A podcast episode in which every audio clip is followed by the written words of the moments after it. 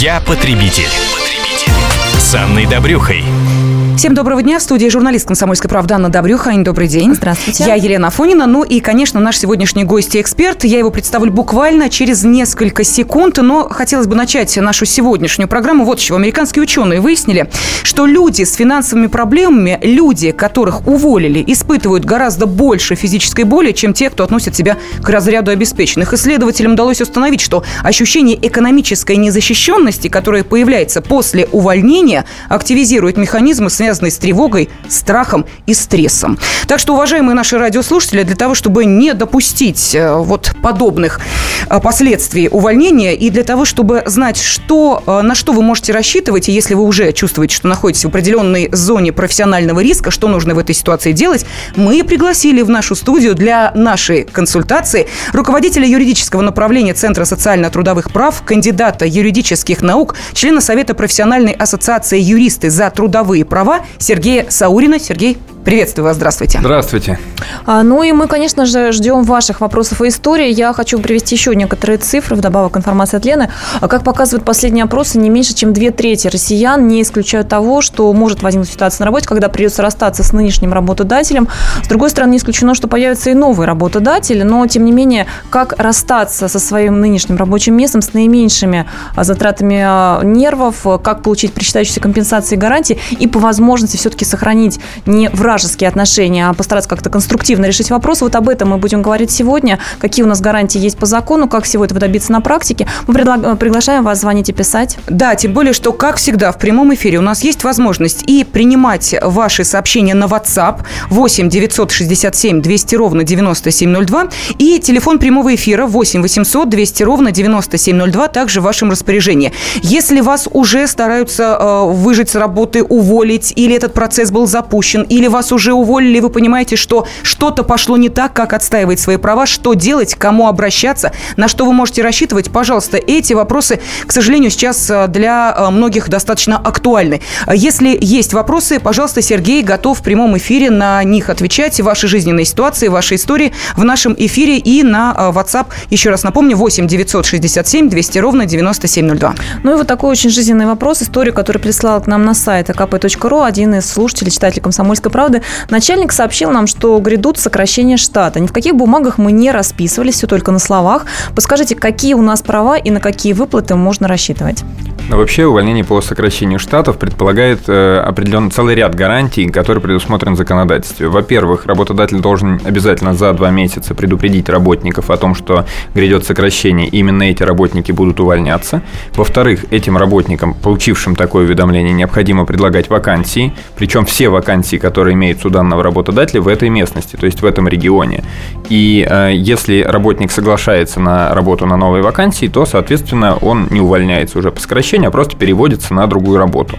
Если же вакансий нет, или работник просто отказывается, его не устраивают те вакансии, которые существуют, то э, с таким работником договор расторгается э, по 81 статье, но, тем не менее, этот работник имеет право на получение выходного пособия в размере среднего месячного заработка сразу, единовременно, а если он не устроился в течение первого месяца на работу, то есть ему не удалось ничего подыскать себе другого, то и за второй месяц работодатель обязан сохранять за ним средний заработок до момента трудоустройства. Есть еще одна гарантия, если работник после увольнения по сокращению в течение э, двух недель встает на учет в службу занятости, то и за третий месяц, если он не найдет работу в течение трех месяцев, работодатель будет угу. сохранять за ним средний заработок. Ну вот уже есть вопрос, э, пишет наша радиослушательница. Работаю учителем, хочу уйти в отпуск с последующим увольнением. Директор не дает, разрешает только писать заявление на увольнение. Имеет ли она на это право? А, что касается отпуска последующим увольнением, здесь а, вопрос а, в том, насколько работодатель вообще настроен предоставлять отпуск с последующим увольнением. При увольнении работник имеет право на компенсацию всего неиспользованного отпуска, но предоставление отпуска в натуре решается исключительно по согласованию с работодателем. Поэтому отпуск при увольнении обычно только по договоренности. Ну а если накопилось слишком много отпускных дней, это уже абсолютно не важно, потому что есть трудоголики, которые, например, на предприятии работают десятилетиями, и за это время, ну, от силы там раз в год на две недели уходит в отпуск. Представляете, сколько у них остается вот этих самых отпускных дней? Их все должны оплатить при увольнении? Некоторое время назад Российская Федерация ратифицировала конвенцию об оплачиваемых отпусках, конвенцию Международной организации труда, и э, в судебной практике возникла такое, э, э, такая неопределенность правовая, а сгорают ли вот эти отпуска, если их не использовать угу. в течение 18 месяцев с того момента, как они должны быть предоставлены. Сейчас судебная практика уже, что называется, сформировалась по этому вопросу, и совершенно точно суды выносят решение, что нет, эти отпускные дни не сгорают, и в момент увольнения работник имеет право претендовать на выплату отпускных за все неотгуленные дни. А вот что касается предоставления самих дней, то только если работодатель готов на это. 8 800 200 ровно 9702, телефон прямого эфира на радиостанции «Комсомольская правда». И сегодня а, для того, чтобы ответить на ваши вопросы, связанные с увольнением в кризис, а, пришел руководитель юридического направления Центра социально-трудовых прав, кандидат юридических наук, член Совета профессиональной ассоциации юристы за трудовые права Сергей Саурин. У вас есть замечательная возможность, позвонив по телефону прямого эфира или написав сообщение на WhatsApp, получить ответ, руководствуясь которым вы уже сможете действовать или знать, на что вы можете рассчитывать. Да, ну и мы начали с э, увольнения по сокращению штата. Считается, что это одна из, э, одно из самых частых оснований для увольнения именно в условиях кризиса. Э, Сергей, вы назвали основные правила, порядок, как это должно происходить по закону. И первым пунктом у нас значилось уведомление людей да, о том, что им грозит такое увольнение. А это должно происходить письменно, или вот наши читатели пишут, что просто устно угу. им сообщили и так далее. Письменно, если под расписку, а вдруг человек тогда отказывается подписывать, как это решается? А, это должно происходить обязательно письменно, потому что в противном случае, если человек будет обжаловать и говорить, что уведомления не было, работодателю будет нечем подтвердить.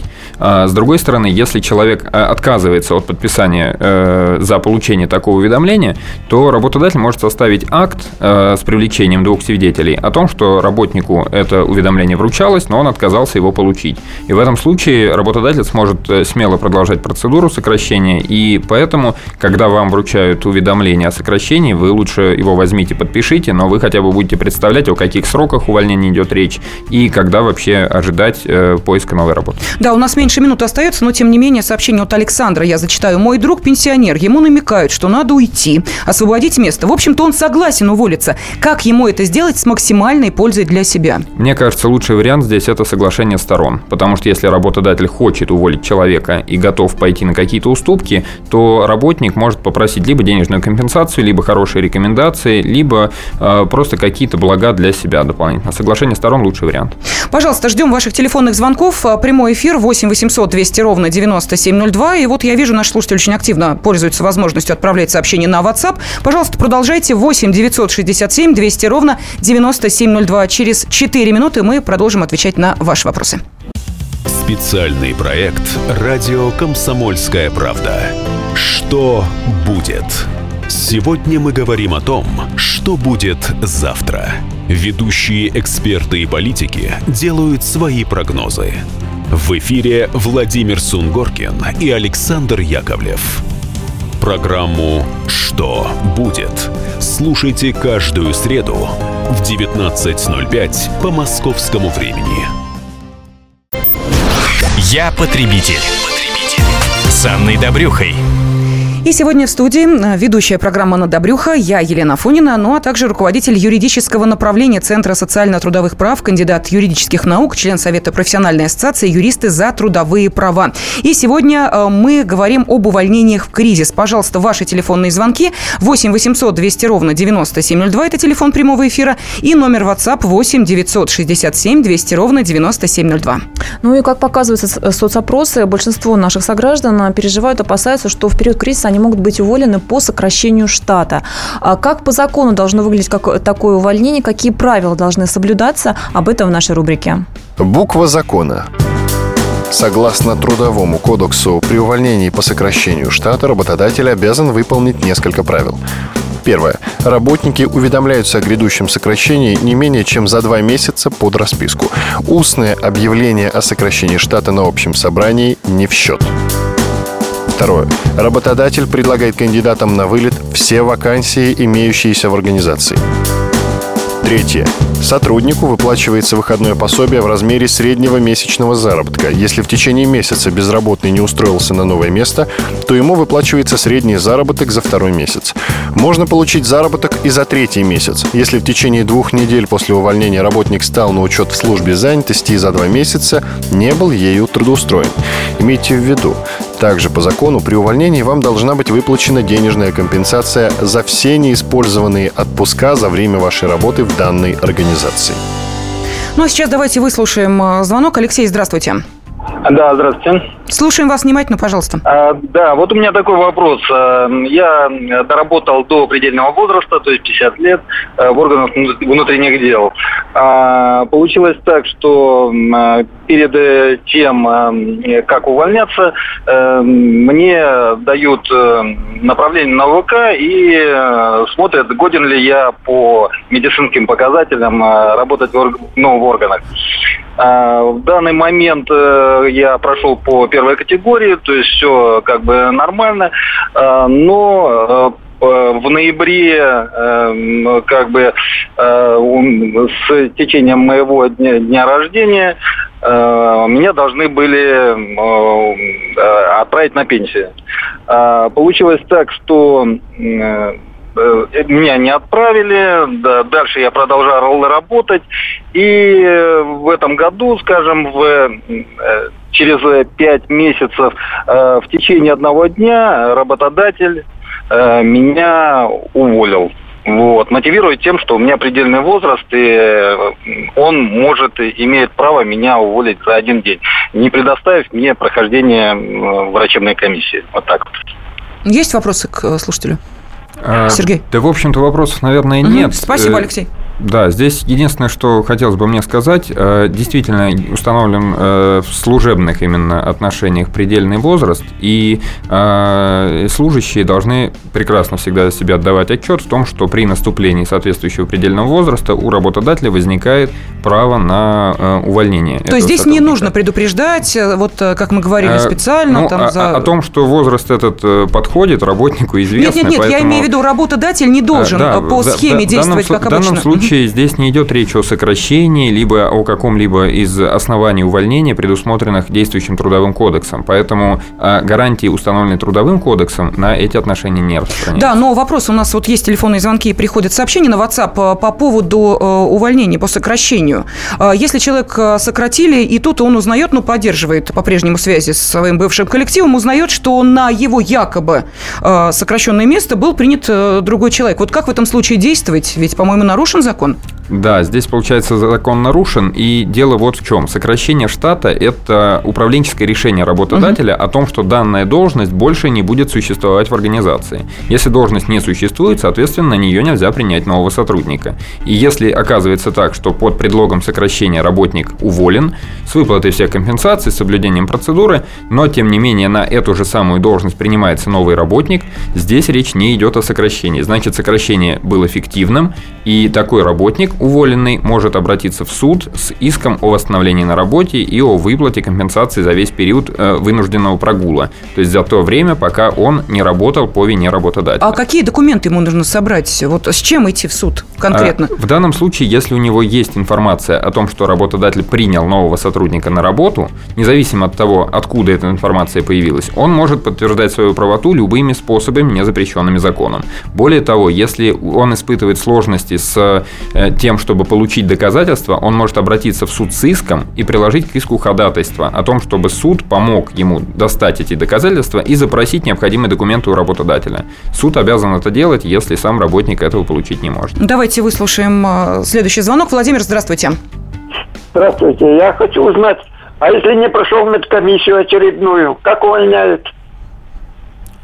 Здесь э, вопрос вот какой. Э, первый самый вопрос. Э, нужна ли вообще вам очередная медкомиссия? Медкомиссию проходят только в случае, если это прямо указано в законе. То есть это работа с пищевыми продуктами и некоторые другие случаи. Если по закону медкомиссию человек обязан проходить, то в этом случае всегда Работодатель должен, во-первых, за свой счет эту медкомиссию провести, во-вторых, работодатель не имеет права допускать к работе работника, который не прошел такую медкомиссию, просто в силу прямого указания закона. И э, в статье 83 Трудового кодекса перечислены основания увольнения по обстоятельствам, не связанным с волей сторон. То есть в данном случае работодатель, может быть, и хотел бы допустить работника к работе, который не прошел медкомиссию, но он не вправе это делать просто в силу того, что по закону такой работник, не прошедший медкомиссию, свои функции выполнять не вправе. Ну вот э, наш слушатель спрашивает, мы говорили о том, э, какая должна действовать схема, если э, человека увольняют, его должны об этом уведомить. А, так вот, наш слушатель пишет, ну а если они составят акт об уведомлении задним числом, как доказать, что я не крайний? А, здесь, на самом деле, такой вопрос непростой очень. Как доказывать, что а, вас не уведомляли, э, хотя по документам вроде бы как уведомили. Угу. Важно заручиться поддержкой коллег. Если понятно, что в организации какие-то мероприятия по сокращению производятся, то и работодатель скажем так, не чист на руку, то нужно постараться э, собрать э, вокруг себя максимум единомышленников, может быть, которые тоже э, получали такие уведомления, может быть, еще каким-то образом. В случае, если э, дело доходит до суда, то в суде обязательно нужно вызывать свидетелями, во-первых, тех людей, которые э, выступают э, в качестве людей, подтверждающих факт уведомления, и в акте расписываются. mm Нужно допрашивать их, причем допрашивать отдельно в расчете на то, что они где-то запутаются и где-то их показания они не сойдутся. А если действительно такого уведомления не было, то это, скорее всего, произойдет. Это, во-первых. Во-вторых, приглашать других свидетелей, которые могли бы подтвердить, что в тот момент, а в акте всегда указывается время уведомления, что в тот момент уведомление не могло иметь места, поскольку работник в это время находился там-то, разговаривал с тем-то и не имел никакой возможности подписать. Более того, есть люди, которые видели, что в этот период никто ему никаких уведомлений не вручал. Но это всегда вопрос судебного доказывания и того, насколько удастся убедить судью. Да, вот нас просят рассказать об увольнении по причине выхода сотрудника из декрета, поскольку требуют освободить ставку. Вы поняли вопрос? Да, Очень я понял вопрос. да, Сергей? Я, угу. я понял вопрос. Дело в том, что в случае, если сотрудник уходит в отпуск по беременности и родам по уходу за ребенком, то у работодателя на довольно длительный срок оказывается вот, незанятым вот эта должность. Э, он может по действующему трудовому законодательству заключить срочный трудовой договор с другим работником, который будет выполнять э, обязанности вот этого временно отсутствующего, угу. находящего в декретном отпуске работника. И э, такой работник, он оказывается, скажем так, наименее защищенным в трудовом праве, поскольку в случае, если основной работник заявляет о том, что он отпуск прерывает и хочет выйти на работу, работодатель не вправе ему отказать. И, соответственно, срок договора, заключенного со вторым работником, истекает с момента выхода первого работника на работу.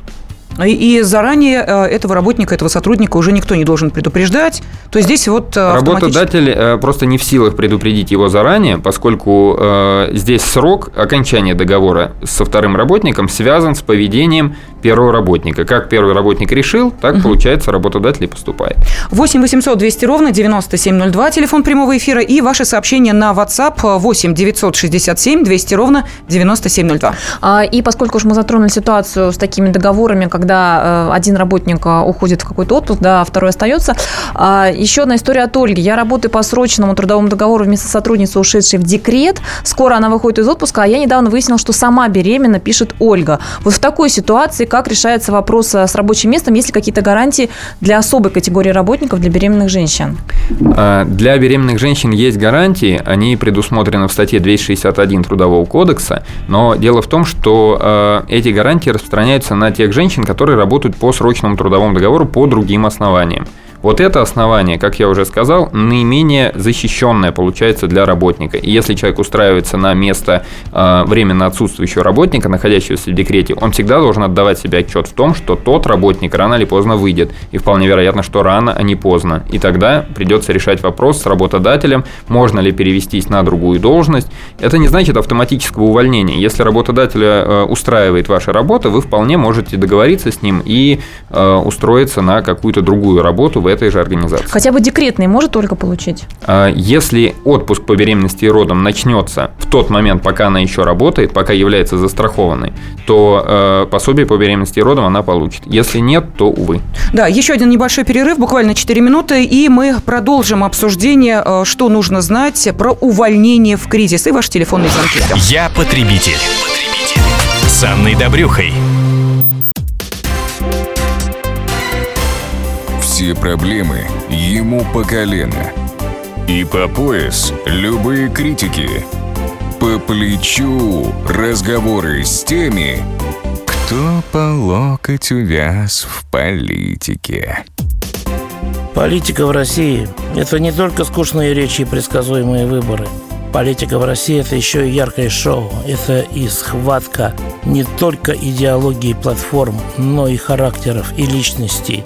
И потому программа о политике должна быть бескомпромиссной и жесткой, потому что веду ее я, Александр Гришин, политический обозреватель «Комсомольской правды». Политическое шоу «Руки по локоть» с Александром Гришиным. Слушайте каждый вторник в 16.05 по московскому времени. Я потребитель. потребитель. С Анной Добрюхой. В студии ведущая программа Анна Добрюха, я Елена Фонина и руководитель юридического направления Центра социально-трудовых прав, кандидат юридических наук, член Совета профессиональной ассоциации юристы за трудовые права Сергей Саурин. Сегодня он отвечает на ваши вопросы, которые касаются увольнения в кризис. Довольно болезненная тема, но как отстоять свои права и как расстаться с работодателем, получив максимум компенсации, на что вы можете рассчитывать, а что, увы, вам не положено по закону. Пожалуйста, ваши вопросы мы ждем 8 800 200 ровно 9702. Ну и также можете отправлять сообщение на WhatsApp номер 8 967 200 ровно 9702. Ну, зная э, о том, на что мы можем рассчитывать, нужно также знать э, и о том, на что мы рассчитывать не можем. Поэтому э, Аня подготовила еще одну небольшую такую информационную справку. Вот давайте мы ее сейчас послушаем. Домашний блокнот. При сокращении штата категорически запрещается увольнять следующих работников. Беременных женщин, женщин, имеющих детей в возрасте до 3 лет, одиноких матерей, воспитывающих ребенка в возрасте до 14 лет или ребенка-инвалида до 18 лет, а также иных лиц, воспитывающих таких детей без матери.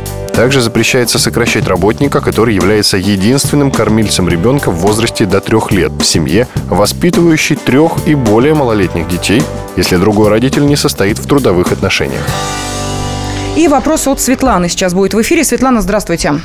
Здравствуйте. А, вы сейчас рассказываете все ситуации согласно Трудового кодекса. Но если была ситуация, что работодатель вызывает в кабинет и говорит, что мы даем тебе два месяца на поиск новой работы. По истечении двух месяцев ты должна написать заявление по собственному желанию. И, соответственно, никаких компенсаций, никаких э, дополнительных выплат работодатель не предусматривает. Как действует в такой ситуации? Никакие документы я не подписывала. Спасибо, Светлана. И сразу э, вот эта тема, насколько я понимаю, достаточно актуальна, потому что это не первая история и не последняя, э, которая именно вот таким образом выстраивает отношения работник-работодатель, когда э, требует написать по собственному. Вот, пожалуйста, и на WhatsApp пришло сообщение, а меня сократили вместе с пенсионерами. Мне нет и 40, заставив написать по собственному, а не официально, за отказ выполнять работу, не входящую в мои должностные обязанности. То есть тоже практически вынудили написать заявление по собственному желанию.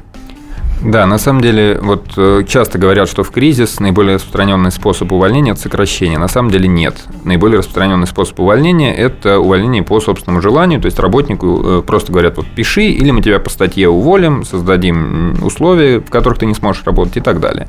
А, ну, здесь э, что важно понимать? Во-первых, работодатель не вправе заставить вас написать заявление по собственному желанию. Это вообще никак. Если вы не хотите писать такого заявления, вы его не пишете, и работодатель по этому основанию вас уволить не может. А, вместе с тем, если работодатель вам предлагает вот э, в такой форме расстаться, это значит, что а, он хочет действительно от вас избавиться, и б, он не хочет совершенно нести никаких издержек, связанных с вашим увольнением. Более того, скорее всего, у него нет никаких оснований для увольнения вас без компенсации по виновным основаниям. То есть он не может сейчас раз, скажем, сказать, что вы нарушали э, дисциплину труда, прогуливали, опаздывали и так далее, и поэтому мы вас увольняем. Именно поэтому э, здесь э, всегда нужно для себя работнику принять какое-то взвешенное решение, а готов он в дальнейшем бороться с работодателем, отстаивать свои права и продолжать работу, или же понимая, что действительно обстановка нервная, накаленная, есть смысл сразу написать заявление по собственному желанию. Когда такое решение принимается, всегда нужно еще и понимать, понимать, э, что э, за плечами. То есть можно ли найти новую работу быстро. Если этого сделать нельзя, то писать увольнение по собственному желанию я не рекомендую ни в коем случае. Э, в ситуации, которую описала Светлана, Да. Э, Здесь э, я рекомендую не подписывать э, заявление об увольнении по собственному желанию ни в коем случае. Более того, два месяца вам дали на поиск работы, вы спокойно работаете, ничего не делаете. А, Обратите внимание, что работодатель, скорее всего, будет стараться каким-то образом фиксировать ваши нарушения. Может быть, будет отслеживать, приходите ли вы на работу вовремя, выполняете ли вы все поручения и так далее.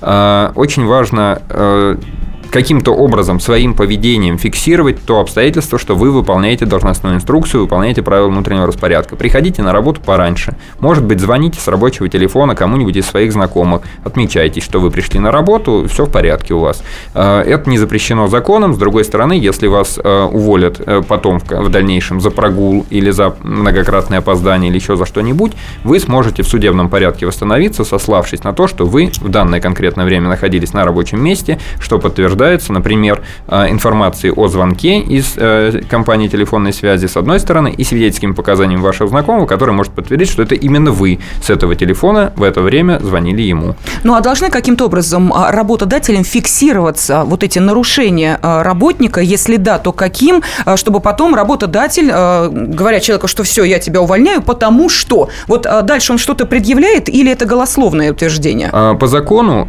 работодатель может э, уволить работника за неоднократное неисполнение трудовых обязанностей. Для этого необходимо несколько раз наложить на работника взыскание в виде замечания или выговора. В законе предусмотрено... В письменной форме. В письменной форме. Мгм. В законе предусмотрена строгая процедура наложения таких взысканий. Во-первых, нужно запросить письменное объяснение. Опять же, запрос объяснений тоже всегда должен быть письменным. Работнику мы обычно рекомендуем такие объяснения писать, потому что если он сразу опишет ситуацию и пояснит, что он не совершал данного проступка и действовал так-то, так-то добросовестно, то в дальнейшем в суде он сможет сказать, что я не сейчас к суду придумал, почему у меня так произошло, а я сразу работодателю написал, но он все равно меня привлек. А, Во-вторых, а, после получения объяснения работодатель обязан издать приказ о наложении взыскания и ознакомить с этим приказом работника. Часто бывает, что недобросовестные работодатели эти документы оформляют задним числом, подписывают акты, что работник отказался от ознакомления и так далее. В этом случае работнику, конечно, нужно э, максимально, если он чувствует, что конфликтная ситуация у работодателя уже достигла своего накала, максимально заручиться поддержкой коллег, собрать э, какие-то документы, подтверждающие, что он выполняет свои э, должностные обязанности. Особенно это хорошо для офисных работников, которые, может, где-то ставят свои подписи, э, где-то еще что-то отмечаются. И в этом случае э, любые доказательства хороши, лишь бы у вас на руках было подтверждение, что вы соблюдаете должностные обязанности. Давайте звонок выслушаем. Сергей. Добрый Э, день, да, добрый здравствуйте. Мгм. Э, Вот у меня такой вопрос. Прошлый год устроился на работу, э, значит, был инвалидом третьей группы. Чтобы а, исполнилось в этом году, году 60 лет, начал оформлять пенсию по старости. Выяснилось, что я был инвалидом и как бы не сказал в отделе кадров. Но у меня не спрашивали. Сейчас идет сокращение на предприятии, и меня сейчас по э, вот по, по этой теме, то, что я якобы обманул, устроился, э, значит, э, инвалидом третьей группы без длительного пребывания на ногах, а я токарем работаю. И из-за этого мы вас сейчас будем сокращать. Э, вправе ли они или нет? У меня не спрашивали, инвалид я, не инвалид. Если бы спросили, я бы, естественно, сказал. А начал оформлять пенсию, и они уже через пенсионный фонд узнали, что я был инвалидом. Вот у меня такой вопрос к вам. Пожалуйста, Сергей. Понятно, да. А, Мне кажется, что в данном случае работодатель именно по этому основанию сокращать вас вправе не, э, права не имеет, поскольку э, вообще очевидно, я уже говорил в ходе сегодняшней программы, что если по состоянию здоровья вам работа не подходит, работодатель не вправе вас э, на эту работу принимать.